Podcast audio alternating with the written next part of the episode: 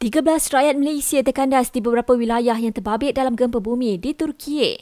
Kementerian Luar sedang berusaha untuk bawa keluar mereka yang terkandas dan pihaknya masih menunggu maklumat terkini daripada Kedutaan Besar Malaysia di sana. Kesemua mereka katanya dilaporkan sihat dan selamat tetapi sukar dibawa keluar ekoran masalah perhubungan komunikasi yang terhad. Sementara itu, Kementerian Luar sahkan tiada rakyat Malaysia yang terjejas akibat gempa bumi di Syria. Ia berdasarkan laporan diterima daripada Konsul Jeneral Kehormat di negara itu.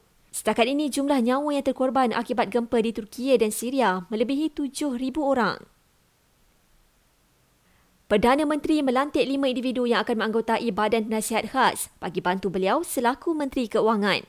Jelas Datuk Seri Anwar Ibrahim, kumpulan penasihat yang terdiri daripada golongan profesional dan pakar ekonomi itu tidak terima sebarang bayaran daripada kerajaan. Kelantan berharap Kerajaan Persekutuan dapat mempercepatkan pembinaan pembangunan lembangan sungai bersepadu Sungai Golok fasa 2 dan 3.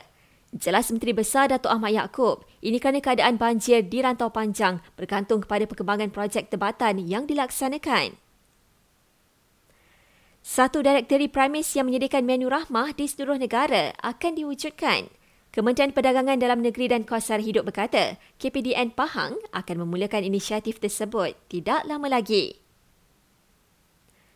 dan jumlah mangsa banjir di seluruh negara turun kepada kira-kira 2,700 orang.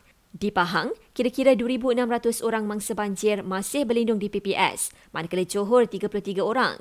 Manakala selebihnya melibatkan Kelantan, Terengganu dan Kedah.